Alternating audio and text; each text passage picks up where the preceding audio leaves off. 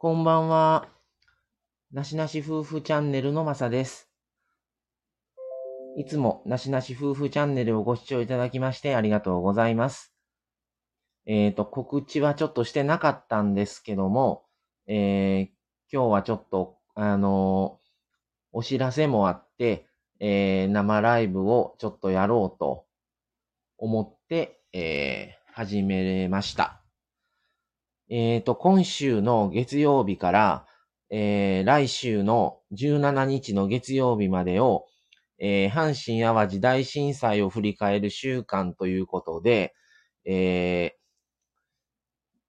ー、5話、全5話ですね、にわたって、えー、収録を、えー、したのをアップしようと思思って、えー、昨日、おとといと、えー、おとといは、えー、地震発生直後から、その1月17日の夕方まで、そして、えー、昨日配信した、えー、第2話は、えー、実際に避難所生活してたんですけども、避難所に行った17日の夕方から1週間の話をさせてもらいました。えー、そしてですね、えー、今日は本当はお休みの予定だったんですけども、えー、ちょっと、えー、プラスして、ちょっとお話をしようと思ったのと、あと、告知もちょっとありまして、え生配信、急遽することにしました。え明日はですね、そこから、え1週間避難所にいたところから、今度は田舎に行くことになりまして、田舎に行くところから、え帰ってくるまでの間をお話ししようかと思ってます。えー、今日、えー、話をするのは何かと申しますと、えー、おとといかな？おととい、おとといになるのかな？ですね。夜にですね、あの、学びのチャン、学びチャンネルでレンちゃんが、えー、やってる、このスタイフのチャンネルがあるんですけども、そのレンちゃんがやってる学びチャンネルの中で、えー、学生、学生、あとこうちゃんとアパちゃんと3人で対談をしてたんですね。その3人で対談ししてたのが、あの、社会科の教員になるための、えー、なるために、まあ、大学生で勉強を今してる3人なんですが、あの、その、えー、社会の中でこの地理っていうものが、あの、必須になってみ、みたいで、その活断層の話から始まり、それをですね、まあちょっと話の中でさせてもらうときにですね、その、まあちょっと震災のことで、まあ3人が、その、あの、以前に僕が投稿した文に対してのコメントとかも読んで、あの、感想とか言ってくれてて、それでまあちょっと3人もちょっと震災のこと興味があって、あの、聞いてもらえるんだなと思って、あの、まあちょっとライブでそっから3時間ぐらい話をさせてもらったんかな。で、させてもらいました。それでライブ、そっからはさせてもらってですね、まあいろんなあの、実際にあの、阪神淡路大震災のことで、えー、いろいろ経験したことを、あの、日を追ってですね、ちょっとお話を、えー、させてもらって、あの、すごい興味持ってもらえたことがすごいありがたいなと、あの、もう本当に親子ぐらいの近いぐらい年齢差があるんですけども、あの、関心を持ってもらえて、聞いてもらえたということは、すごいありがたいなと思っています。それで今日ちょっとあの、話そうと思った内容はですね、あの、阪神淡路大震災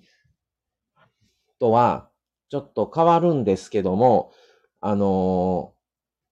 まあ、つながりをあるっていうふうに、僕は感じていてですね、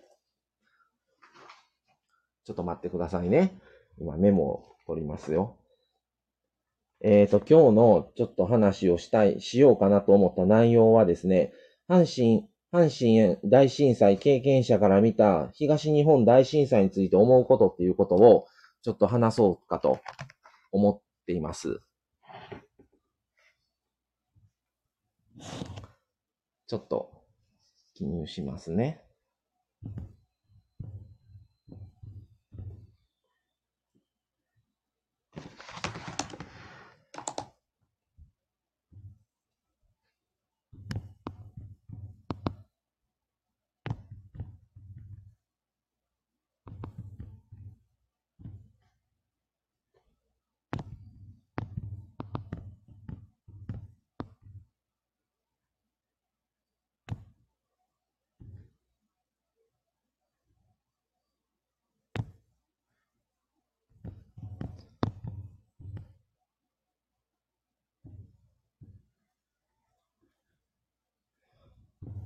今ちょっと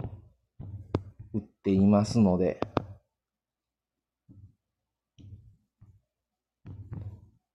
これですね、なんでこの話をしようかなと思ったのがですね、その先ほども、あの、言った、あの、コラボの配信をですね、改めてちょっと聞き直してたんですね。今日。4人で討論してることをね。その自分がもちろん伝えてることをもう一度聞き直して、あ、そういえば10年前は東日本大震災というものがあって、その前に阪神大震災というものを経験してるので、その経験したものが、その東日本大震災について感じたこととかを言えたらなとは思ったんですね。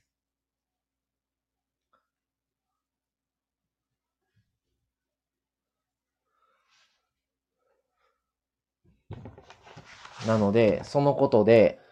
ちょっと話せたらなと思います。えー、東に阪神淡路大震災は、1995年の1月17日に起きたんですね。で、東日本大震災は、2011年の3月11日に、えー、実際に起きています。今ちょっとね、パソコンでちょっとそれをあの、経験していても、阪神淡路大震災を、やっぱり関東から東北にかけてのことなので、やっぱりね、あの関心はもちろんありました。やっぱり経験してるので、ただ、やっぱり情報があまり入ってこなくってですね、もう自らそれを調べようという気持ちがないと、多分ね、全然情報ってないまんまだったと思うんですね。でも、被害があまりのひどさで、あの、当当時ね、確かこれ、じ、時間が14時46分、18.1秒って書いてるんですけども、発生時刻が。で、その時ちょうどね、自分は買い物に出てて、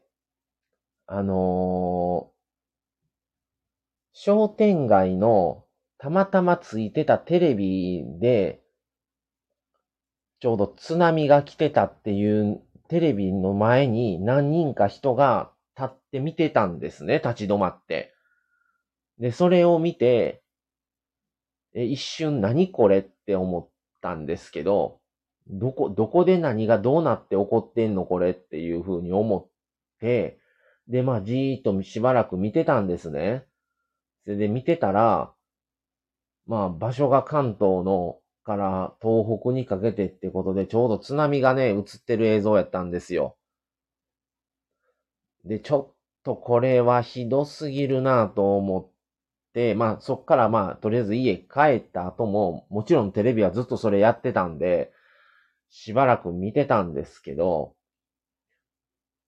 いや、これはちょっと神戸よりずっとひどいんじゃない？これっていうふうに思ったんですね。で、もちろん、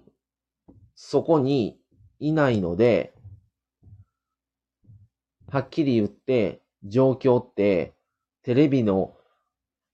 映し出される情報でしかないので、そこに実際に被害に遭われた方っていうのは、やっぱ阪神淡路の時と同じように、やっぱり報道されない部分っていうのがすごく、あの、いろいろ感じたり、現実的に今起こってることっていうのはあると思うんですね。マルゲンさん、こんばんは、いらっしゃい。ってことで、で、もちろん、阪神淡路大震災から、これが起こった時点でも、10年以上経ってるんですね。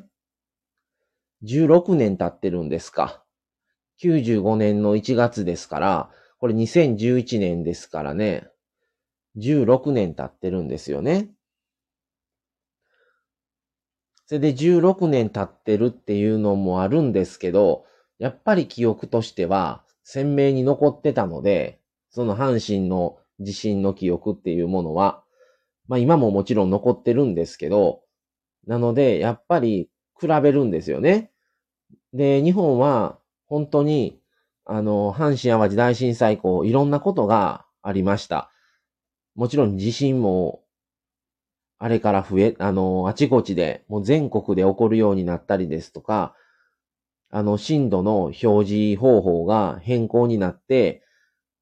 震度5弱だら、あの、弱とか、強とかっていう文字が入るようになったもの、なったのも、阪神淡路大震災きっかけですね。で、ボランティアっていう言葉ができたのも、阪神淡路大震災ですね。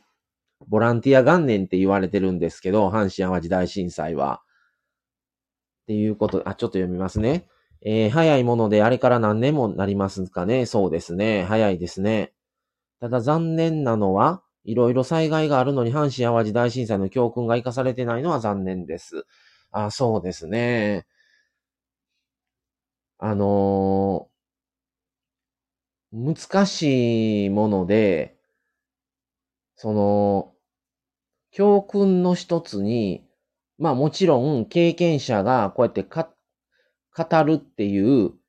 ツールが、あの、語られてる方っておられるんですね。ただね、やっぱり震災の日を過ぎると、もう消えてしまうんですよね、いろんなことが。で、今震災日にすごい近づいてるんですけど、だから多少の関心は出るけども、17日過ぎたらもう人事になってしまってるんですよね。で、震災の時、神戸の地震の時にも言われてたんですけども、あの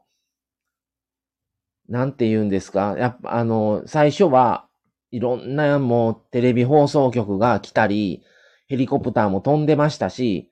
あの、情報を流すことで、実際現地にいる僕たちにも情報が入るみたいな感じやったのが、どんどんどんどん日を追うごとに、もうそういう中継とかをしなくなって、結局だんだん消えていくっていう風に言われてて、もっと今の現状を、1年後の現状、2年後の現状、何が変わって何が変わっていないのかとか、そういうことも伝えてほしいのに、もうメディアはどんどん去っていって、結局、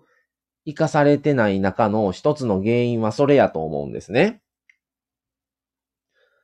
で、やっぱり語る場も少ないと思うし、結局その日が過ぎると、1月17日が過ぎると、もう人事というか、もう、もうなか、極端に言えばなかったことになってるみたいな感じになるんですよね。あ、レンちゃんこんばんは。いえいえ、先ほどありがとうございました。ということで、ありがとうございました。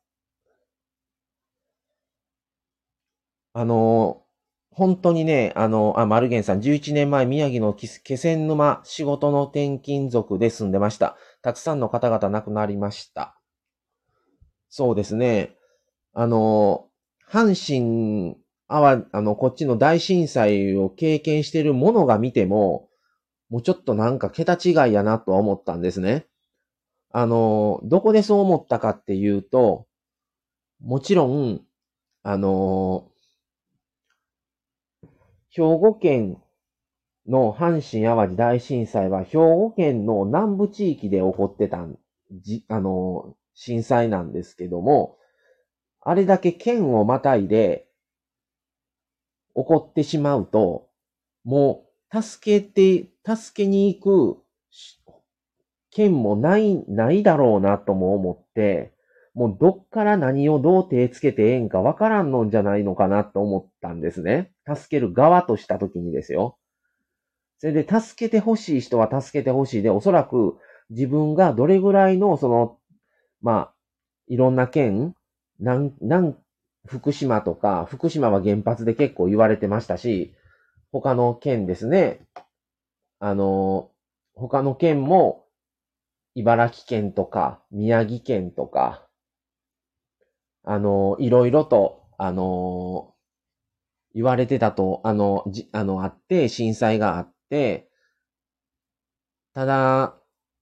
やっぱり皆さんそれぞれが自分のとこはこれぐらいの状況っていうのは目の前で見える範囲は分かっていても、あの、他が、他の県がどうなってんのか、原発がどうこうとか、多分分からんかったんじゃないのかなと思ってるんですね。っていうのは、僕たちも、あの、神戸で被災した時に、何もなかったんですね、情報源が。あのだから、大阪とか、周りの県とか、違う神戸市じゃない市の被害のないとこの方々の方が多分分かってたんじゃないかなと思っていて、電気ないし、もう、まず、その、テレビも壊れているし、何もない状態だったので、何がどうなってるのかわからない。とりあえず、窓から外見たら家がぺったんこになってる。それで、サイレンが鳴りやま、鳴り、え鳴りまくってるっていうのだけで、まあ何かが起こったんだろうみたいな地震がまあもちろん起こって潰れてるんですけど、ただそれがどこまでの範囲がそうなってて、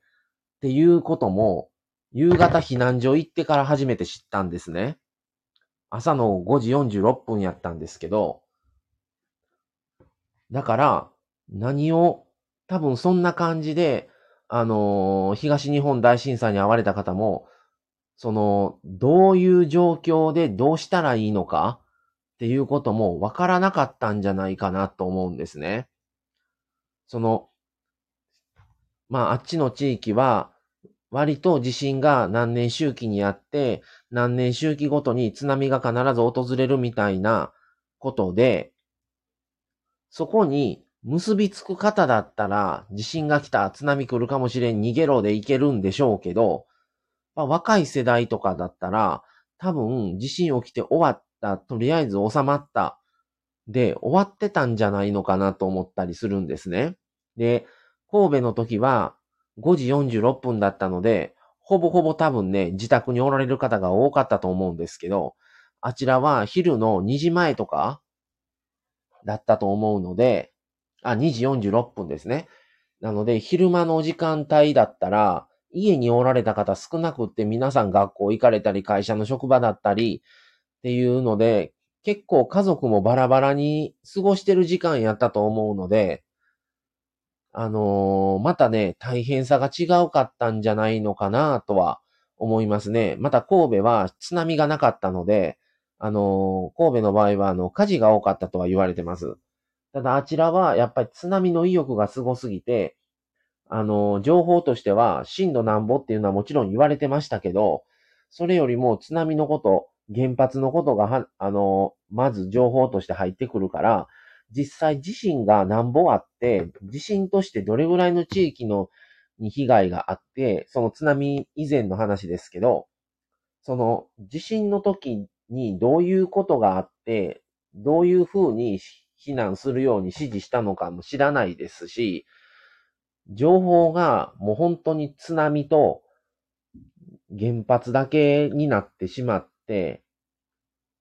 なん、マグニチュードなんぼのとか、どの地域がどれぐらいの被害があったとかっていうのが、あまり入ってこなかったんですね。で、で、神戸の時と違って、もっと東北のその関東大震災の時、あ東日本大大震災の時は、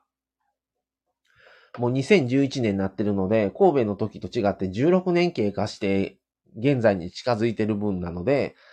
あの、神戸の頃と違って皆さん携帯も持たれてましたし、もっとあの SNS とかいろんなツールが、あの、もっと、あの、進化してる時代やったと思うんですね。で、避難所もそうでして、神戸の時はもうまだ全然何もない状態だったし、ただまあ、ね、避難所見てても、やっぱりもっと現現在のようにいろいろ工夫されてるんだなと思うこともありましたんで、ちょっと読んでいきますね。えーと、あ東北の災害も活かされていないのは残念です。おしあおっしゃる通りです。ありがとうございます。島国日本、必ずあなたの地域も必ず来ますからね。そうなんですよ。世界中の地震のうちの50%は日本で起きてるって言われてます。で、たまたまその地域に自分がいなかっただけで、次に地震が起こった時は、起こった地域にいる可能性っていうのは十分考えられるので、起こったことを考えることもしないと、結局は一言で終わってしまう。いや、大変そうやね、かわいそうやね、とか、どうするんかなとか、いろいろ思うことはもちろんあると思うんですよ、やっぱり。ただ、やっぱり実感って湧かないででしょうから、自分の身の回りで起こってないことなので、神戸の阪神大震災を経験してても、実感って湧かなかったんですね。その、東北の地震があったっていうことが、距離が離れすぎてるので、えー、マルゲンさんおっしゃる通り、はいはい。えー、朝方でしたしね、そうなんですよね。成人式明け、あ、祝日の明けでしたよね。あ、そうでしたね。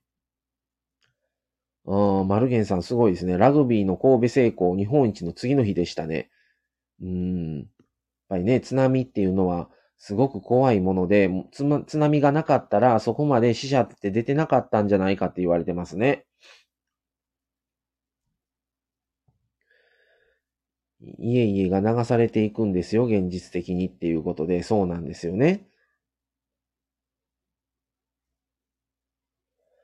うん、やっぱりね、阪神大震災の時の、これ書いてますね。多少は教訓生かされているんですね。避難所で阪神大震災の教訓生かされてるんですね。ってことで。阪神大震災の時は、本当に何もない状態で、被災人数が桁違いやって言われてたんですね。今までの過去の地震より。やっぱり大都市で起こってるので、被災者人数、神戸市の人口が今150万人なんですけど、それで芦屋西宮とか、ね、尼崎とかも被害出てましたし、被災人数が西だったら明石とかも被害出てたと思うので、結構な被災者人数だったとあの、思うので、それどころじゃないし、時代も時代だったいうのもあると思うんです。ただやっぱり、阪神、あの、東日本大震災とか見てたら、例えば、床に、あの、畳が用意され、畳の業者がいくつもが協力して、ボランティアで畳を提供したりとか、あと発泡スチロールで区画整理してたりとか、段ボールで下面を、あ底上げをして、ベッド代わりを作ってたとか、なんかいろいろ、あの、さすがにあの、活かしてるなっていうのは、それでは思いましたね。もう雑魚寝やし、もう隣の人との境界線なんてそんなん言うてる場合じゃなかったですからね。プライバシーとかも、もうそんなん関係ないですから、えー、阪神淡路、えー、阪神大震災の時は避難所自体ないところでしたからね。そうなんですね。避難所が足らないって言われてましたんでね。もうかなりの量で人がもう多くなっちゃって避難所自体にもうパンク、パンク状態みたいな、もうこれ以上収容できませんっていうところがいくつもありましたんでね。火災は阪神大震災はかなりありましたね。そうなんですよね。かなりでしたね。長田区も燃えて、焼け野ヶ原みたいになってたしね。避難所自体プライバシーがないから大変でしたでしょ。そうですね。妊婦さんとか、そうですね。結構その女性も大変だったっていうのは聞いてますね。それで、まあその、神戸の場合は、隣は、まあ言えば大都会の大阪がありますし、まあその隣は京都ですしとか、ね、隣は岡山ですし、隣の県って被害出てないんですよね、ほとんど。っていうのも救いで、割と支援を受けやすい環境だったとも思うんです。で、今は不況の中でのコロナ禍っていうこともあったりで大変ですけども、95年は、あの、バブルが弾けましたけど、不景気になる、な、な、えー、不景気に向かっていく途中段階だったと思うので、今よりはまだ景気が、あのー、良かったと思うんですね。バブル期の恩恵があったと思うので、90年代っていうのは。なので、そういう意味では、割と義援金とかは、あのー、集まってたんじゃないかなと思うんですけども、ただ、その義援金が集まっても、被災人数がもう100何万人っていう規模とかなので、結局それを分けてしまうと、前回の家庭でも20万とか30万ぐらいで、半壊で10万とか15万ぐらいで、一部損壊だったら出ませんみたいな感じぐらいのレベルやったんで、まあその辺はね、大都会になってしまったっていうところで、もう被災人数が多いのはしょうがないなとは思ってたんですけど、まあでも、やっぱり県またいでいくつもの県であんだけの被災があったっていうのは、もう、本当にどうな、どうするんだろうなっていうのは思いましたね。あとやっぱり2011年の3月に、その、地震があって、あの、東北の、まあ例えば福島とか、茨城とか、宮城とか、あのね、神戸の地元でも、やっぱりね、ナンバー、そのナンバープレートの車を見るんですよね。一時見た時があって、何回か。やっぱりね、被災して、引っ越してきたんかなとかって、まあ違うかもしれないですけど、ちょっとそういうふうに思いましたね。僕もあの、一家で被災して一週間後に、あの、田舎、滋賀県なんですけど、滋賀に2週間ほど行ったんですね。その時も、あの、いろいろ、神戸ではもう店が潰れてて開いてないので、滋賀の方でホームセンター行ったりとか、いろいろあの、店行って買い物したりとかしてたんですけど、車が神戸ナンバーっていうだけで、結構見られたりしてたんですね。じろじろと。っていうことがあって、あまりちょっと落ち着かないなぁとは思ってたんで、なんかその逆の立場になったら、やっぱりちょっと、え、どうしたんかなと思ってしまいましたね。えー、阪神淡路大震、阪神大震災の時無事生まれた赤ちゃんもいた映像は涙出ました。命は大事ですなってことでそうですね。教訓としていろんな保険、今からでも入った方がいいんかしらっていうことで、保険もね、難しくって、地震保険っていうのが今あるんですよ。ただね、そのね、今までは火災保険っていうのがあったんですけど、火災保険だけでは地震保険、地震があった時には、あの、保険では賄えないっていうか、保険、その保険は適用されへんない、あの、適用されませんっていうことで、あの、言われてたので、地震保険入った方っていうのは増えたっていうのは聞いたことあります。ただ、その保険を入るっていうのも一つですけども、もう、もし何かがあって、保険を入らずに、もう何かあったら仕方ないっていうぐらいの割り切りの家に住むのも一つなのかなっって思ったりします。結局物って、あのー、いつかは壊れるし、って考えたら、あの、震災があった時に、本当に究極に何が今、本当に何が必要かっていうのが見えてきたりするんですね。なので、まあ日常的にはいい欲しいと思ってるものも、震災があると、やっぱり無駄だなと思ってしまったりとか、あの、よく震災がいつ起こってもいいように、あの、いろんなものを用意しといて、あの、それを持って逃げれるように、みたいな、言う、あの、よくね、あの、防災グッズとかあるし、もちろん、その防災グッズを用意するっていうのは大事なことやと思うんですけども、あの地震のあんだけのものが、もう落ちて、下手しい、下手したら家が潰れる中で、いざ逃げるってなった時に防災グッズ持って逃げなあかんっていう風に結びつくんかなと思ったりはしますね。で、防災グッズももちろん役に立つとは思います。あの、ただ、あの、逃げてきて、何もない、とりあえず命だけ助かったっていう方も多かったので、その中で誰も何もできない状況の中で、自分はリュックから防災グッズ出して、実際にそれ使えるんかなと思ったりもしますね。ある程度、やっぱり、周りの人の状況も汲み取ってあげないと、神戸の地震の時は自分は家も助かりましたし、親も亡くならなかったんですけども、周りには家族を亡くした方もおられますし、あの、もう帰る家がないんですって言われてる方も結構おられた中で、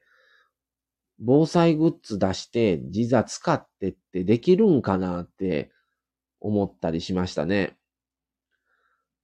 あのー、おととい、その、レンちゃんの学びのチャンネルで、あのー、学生3人と話をさせ、震災のことで話させてもらった時も、あのー、その、レンちゃんからの質問で、そのテントとか、あのポ、ポータブルトイレ、簡易トイレをとかを使う場所、まあ、特にテントに関しては、そういう場所って大勢の中であるんですかねって質問があったときに、自分は周りがそういう状況の中で自分だけそれを出して使うことって多分できないっていう答えたんですよ。で、その時まあポータブルバッテリーも今まあね、あのキャンプとか車中泊とかする方が人気でコロナがあって人気になって、あの、持ってる方、テントとかもね、持ってる方増えてきてると思うんですね。ただね、やっぱり周りでそんな状態で、もう命だけなんとか助かりましたで来てる人が、もう砂まみれになって来られる方もおられたんですね。その中でテント張ってとか、ポータブルバッテリー出してとか、簡易トイレ使ってって、あの空気の心情のそんな中で、命からがら助かった人の前では要せんなと思ったんですよね。なので、そういう、まあもちろんみんなが防災グッズを持って逃げるっていうのは大事ですけど、そういうのももちろんお水もなかったし、食料もなかったので、あのー、ね、物資持って来られる方も大変でしたし、あの時はもう道もね、寸断されて、まともに使える道もなかったりもして、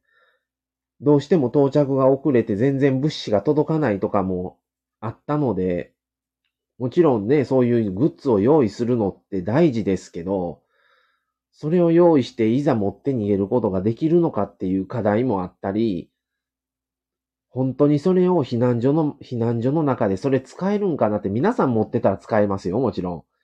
ただ周りは多分ね、そんな時の状況を考えると、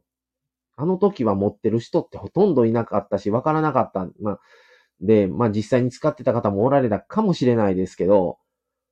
その中で使えるんかなと思ったりしましたね。あの、たまたま自分は助かりましたけど、本当にそんな防災グッズうんぬんの前に、こっちは家なくしてんねんとかね、家族亡くしてもうたとか、下敷きになって、まだ引っ張り出してももらえてない状況の中、避難所に来た方もいるんですね。そんな中で防災グッズなどそんなこと言うと倍かっていうような状況もあり得るなっていうふうに思ってるんです。で、防災グッズを持って逃げる、用意しておくっていう準備ももちろん有効やとは思います。あの、全然否定するつもりもないので、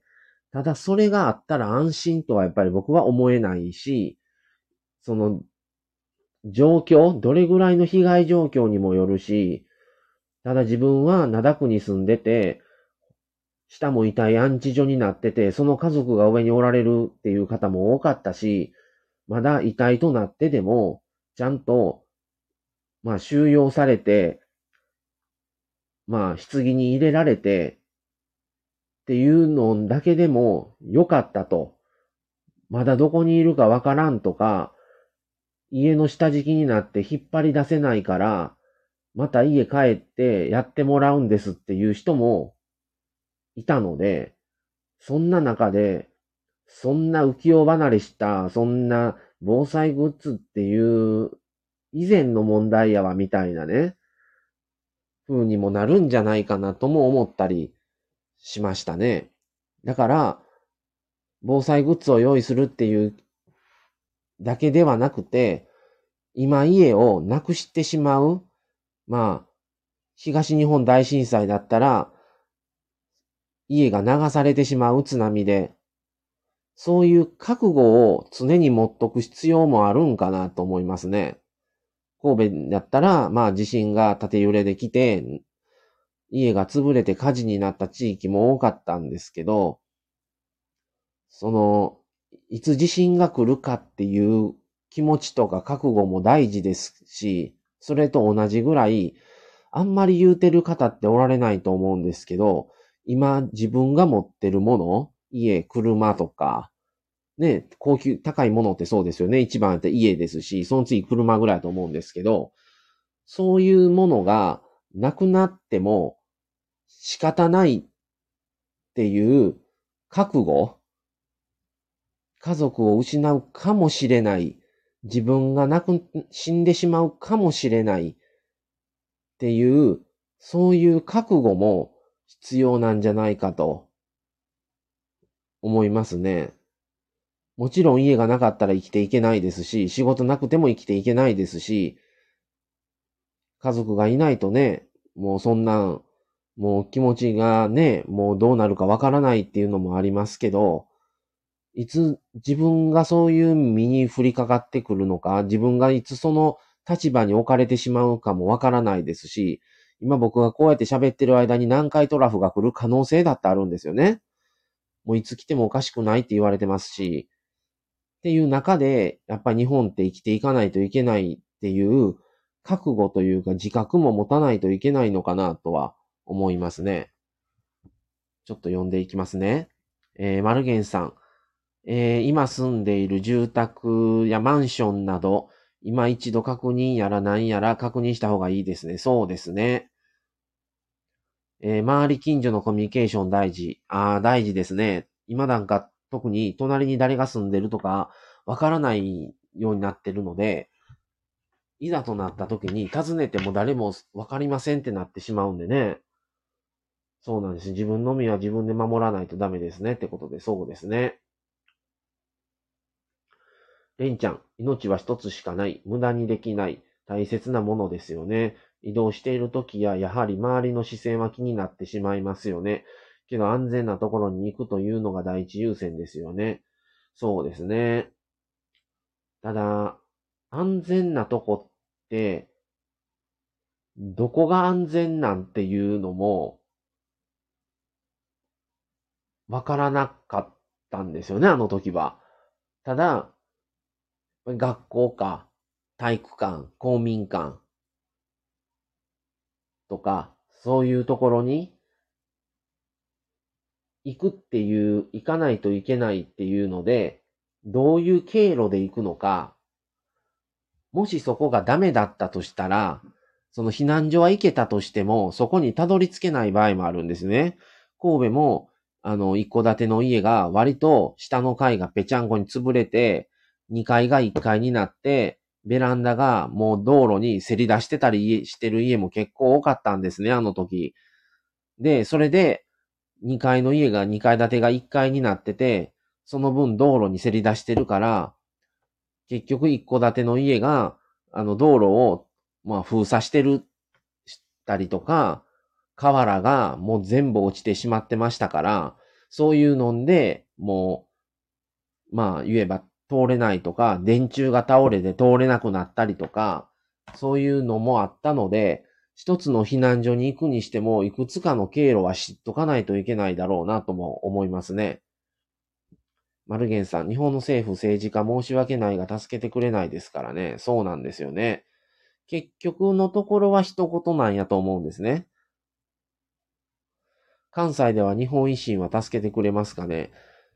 うん、どうね、助けてもらわないと困るんですけどね、その時の状況にならないとどういうふうに判断して動かれるのかわからないですから、なんとも言えないですけど、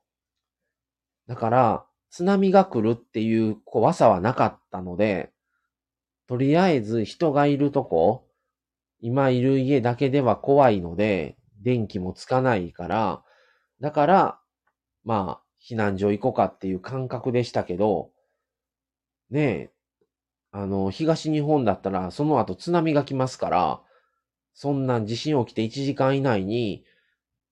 逃げて、高台に逃げるか、避難所に逃げて、ちゃんと場所を把握していかないといけないっていう、切羽詰まってる感は、阪神大震災よりももっとあったんじゃないかなと思いますね。で、その、どういう部分で、じゃあ何ができるんやろうって思ったりも考えてたんですけど、東日本の震災があった時、結局は無力なんですよね。経験してても。だから、もう結局は、あのー、遠い場所から、あのー、早く落ち着いたらいいのになと、願うことしかできてなかったとは思いますね。うん。本当に被害のその範囲が広すぎて、東日本の場合は。で、原爆があって、二次災害がすごいひどいなっていう印象ですね。本来地震、神戸って言うても地震っていう被害でしたけど、地震が起こったことによっての津波被害と原爆被害っていう感じがするので、またちょっとジャンルが違う地震で比較はできないなとも思いましたけど、あの時も、その思ってたんですよね。家族が全員生き残って、仕事がなくなったら、もう遠いところに引っ越すだろうなとか、家族が生きてるけども仕事があるっていう風になったら、家族だけの、もうちょっと出て行ってもらって、単身で残るかとか、家族が亡くなってしまったら離れられないだろうなとは思いますけど、まあ、答え出ないんですけどね。自分だったらどうするんかなとはすごい思いましたね。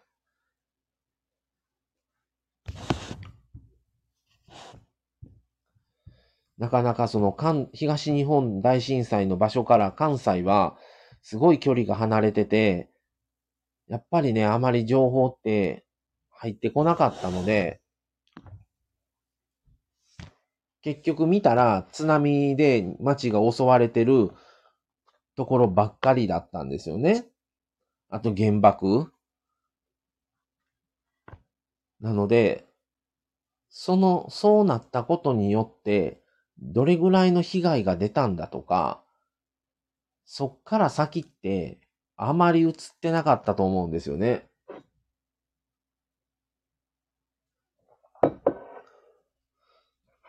なので、あのー、ちょっと情報の流し方とかも、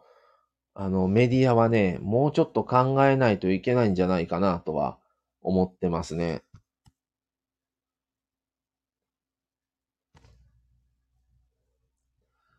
で、まだ、ね、東日本大震災は言っても過ぎてから10年ですから、やっぱりまだ被害って継続してると思うんですね。神戸も10年経った時に、被災、ね、あのー、一つの区切りっていうことで10年とかなってた時には、孤独死の問題とか、高齢者も結局家失って、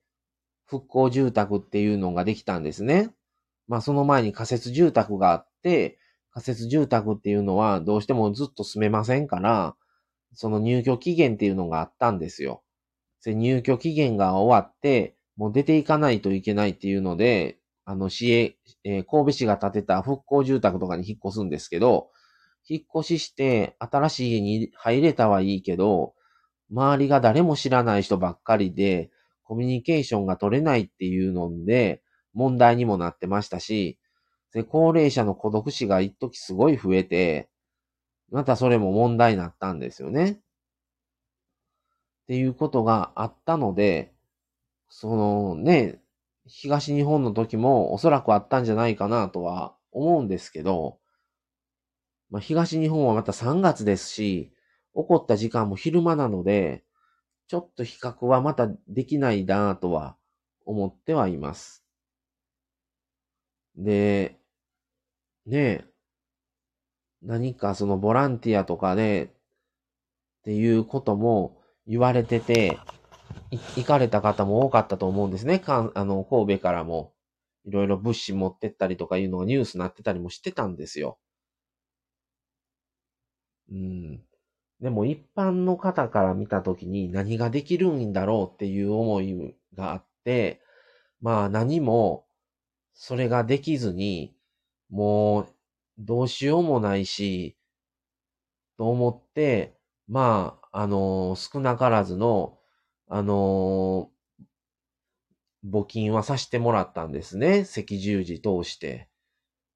ぐらいしか何もできないなとはやっぱり経験してる以上、下手に何もできないし、動けないし、やっぱりニーズって、その場所場所とか時々で全然変わってくるので、で、そんだけの行く、行って、ボランティアできる時間もないとか、仕事もあったりするんで、どうし、どうもできないなっていうところで、ずっとなんか情報とかテレビは見てたような記憶がありますね。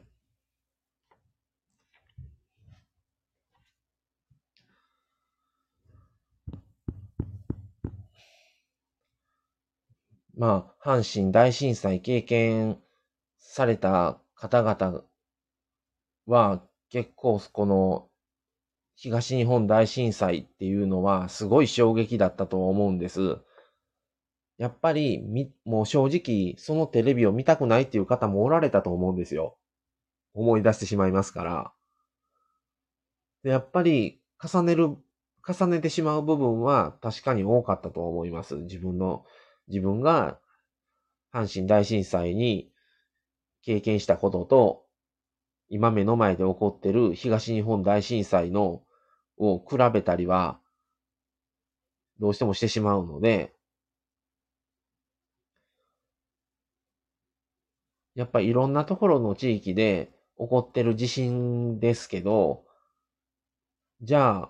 ここの今日から過去をたどったときに、やっぱりすぐに思い浮かぶのは東日本大震災ですし、もちろんね、いろんなところで地震って起こってるので、どこも被害遭われて大変な方は全国におられると思うんですけど、特に印象深いのはやっぱり東日本大震災ですし、自分が関西に住んでなかったとしても、東日本大震災以外で、じゃあその東日本大震災より以前に起きた地震の印象深い地震って言ったら、やっぱり阪神大震災やと思うんですね。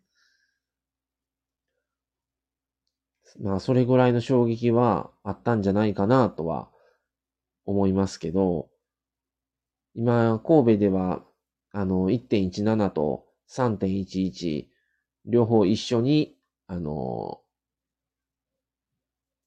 そのね、えー、1月17日の日に、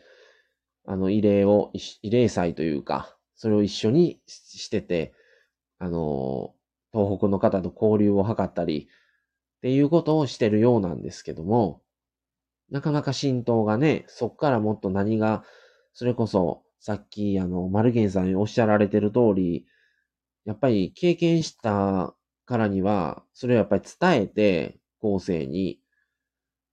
やっぱり絶対に地震って起きますから、もうちょっと活かせれるような手段があるといいなとは思いますね。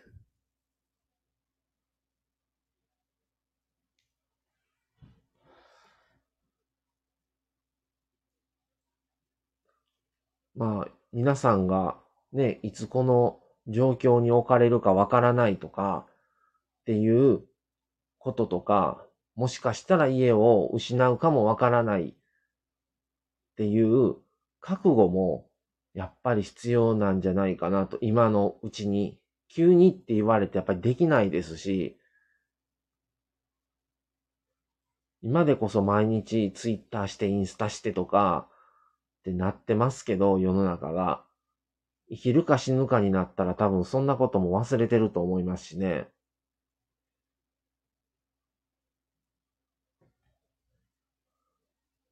まあただ経験した人が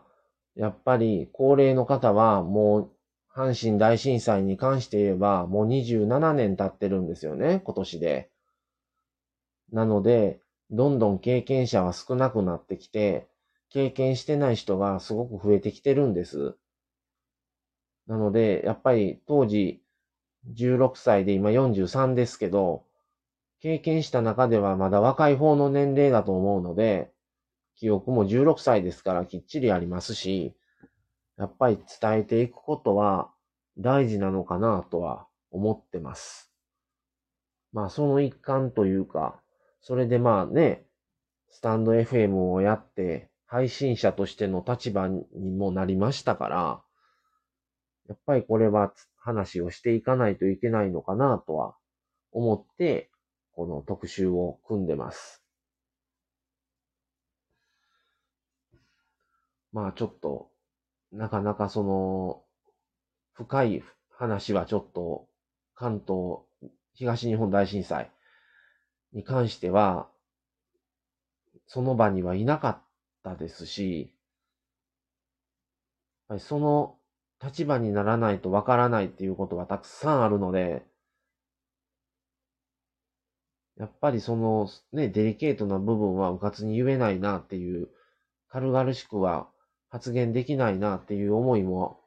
やっぱり、こっちの阪神大震災を経験してる以上、その気持ちもありますし、難しいところではあるんですけども、まあちょっと今日は、えー、阪神大震災経験した経験者から見た東日本大震災について思うことをちょっと話させていただきました。ね、こっち関西では本当にもう南海トラフが来ると言われてるので、今のうちから心の準備というか、そういうのはしとかないといけないのかなとは思ってますね。時間帯によって家かもしれないし、職場かもしれないし、移動中車の中かもしれないし、電車の中かもしれないし、ちょっとほんとね、どういう状況のタイミングで起こるかもわからないですから、なんとも言えないんですが、ってことで、えー、あと、ちょっとね、告知を、あのー、させてもらおうかなとも、えー、思ってます。えー、明日からですね、また、あの、阪神大震災の続編、え、3話、4話、5話と、え、放送を明日以降ですね、させてもらいます。まあ、今回それは収録にはなるんですが、え、放送をさせてもらって、で、明日に関しては、滋賀の方に、えー、震災後の1週間後の夜から、まあ行ったんですけども、その様子を、えー、2週間ぐらいいたんかな？その間の様子のことをちょっとお話をさせてもらってます。それ明日アップしますけども、それとまたその後とか、あと公共機関、ライフラインとか、その辺のこともちょっとお話をさせてもらってます。まあ、それでも、あの、ちょっと全部は話できてませんし、今は思い浮かばないですけども、もっと思い浮かんだり経験したことってもっとあったと思うので、思い出せたらまたそういうこともね、話できたらとも思います。えっ、ー、と、それと告知です。えー、来週1月17日月曜日は夜の21時から、えー、コラボライブさせていただきます。えー、このライブはですね、えー、高弘さんとコラボ、えー、させてもらいます。で、高弘さんは、まあ僕よりも、えー、年上の方で、この方も、あの、経験されてるんですけども、えー、僕は灘区にて、えー、被災して、そのまま避難所で生活してっていう風に、神戸市のど真ん中で、えー、被災をしてる立場ですけども、えー、高弘さんは、えー、芦屋にその当時おられたそうで、そこから大阪に行って、物資を持ってくるという神戸市に運ぶという、あの、立場っていうことを、あの、お聞きしました。今日ちょっと17日の件で電話で打ち合わせをさせてもらったんですね。その時に、あの、まあちょっとリアルな話もさせてもらうんですけども、チャンネルとしての趣旨として大丈夫ですか？みたいな話をさせてもら、あの、言われまして、あの、本当に阪神大震災の関連のことだったら、もう包み隠さず、もうその時に、あの、感じたこととか、あの、すべてのことについてお話ができたらっていうふうに、もうお伝えもしていますので、あの、まあ、本人もう承諾もあるんあの、承諾を得てっていうこともあるんですけども、今ちょっとサムネにはちょっと消えちゃってるかな？あの、高速バスが、あの、高速道路から落ちる寸前のとこで止まってる映像がサムネに上がってたんですね。今ちょっと上がってないですけども。その時、高速、あの、低山高速バスなんですけど、あの高速バスはスキー、スキー行ってて、スキー客を乗せて、関西に、新州の方から帰ってきた高速バスで、あの、途中で大阪、京都多分、京都、大阪ってお客さんを降ろして、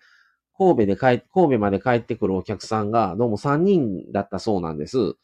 で、乗客3人と運転手2人だったそうなんですけども、その3人の乗客のうちのお一人の方が、高弘さんの、えー、友達の親戚の方だったそうで、その方から話を友達が聞かれたそうです。で、その状況のことを高弘さんにお話をして、していただいてるんですね。で、そのことを高弘さんからも話をしてもらいます。で、あのね、その神戸にいて被災した側の側と、その神戸に向かって物資を運んで、外側から神戸に、神戸のことを見て、見た、あの、高弘さんとの話をさせてもらうので、あの、配信したのは、まあ僕の一方的な会話での配信で、ライブでもなかったですけども、あの、いろいろと、そのもうちょっと深い内容とか、正直ちょっと聞くん苦しいなって思う内容も、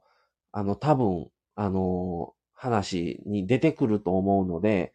あの、無理なさらない程度に、あの、聞いていただけたら、もし疲れたなと思ったら、もう途中で出て行ってもらって構いませんし、やっぱりまた聞こうと思ったらまた戻ってきてもらってもいいし、あのもうちょっと聞くんしんどいってなったら、もう聞かずに、また、あの、おいおい、あの、アーカイブにも全部残しますので、あの、自分がちょっと聞いてみようかなとか、思うタイミングで聞いていただいても全然構いませんし、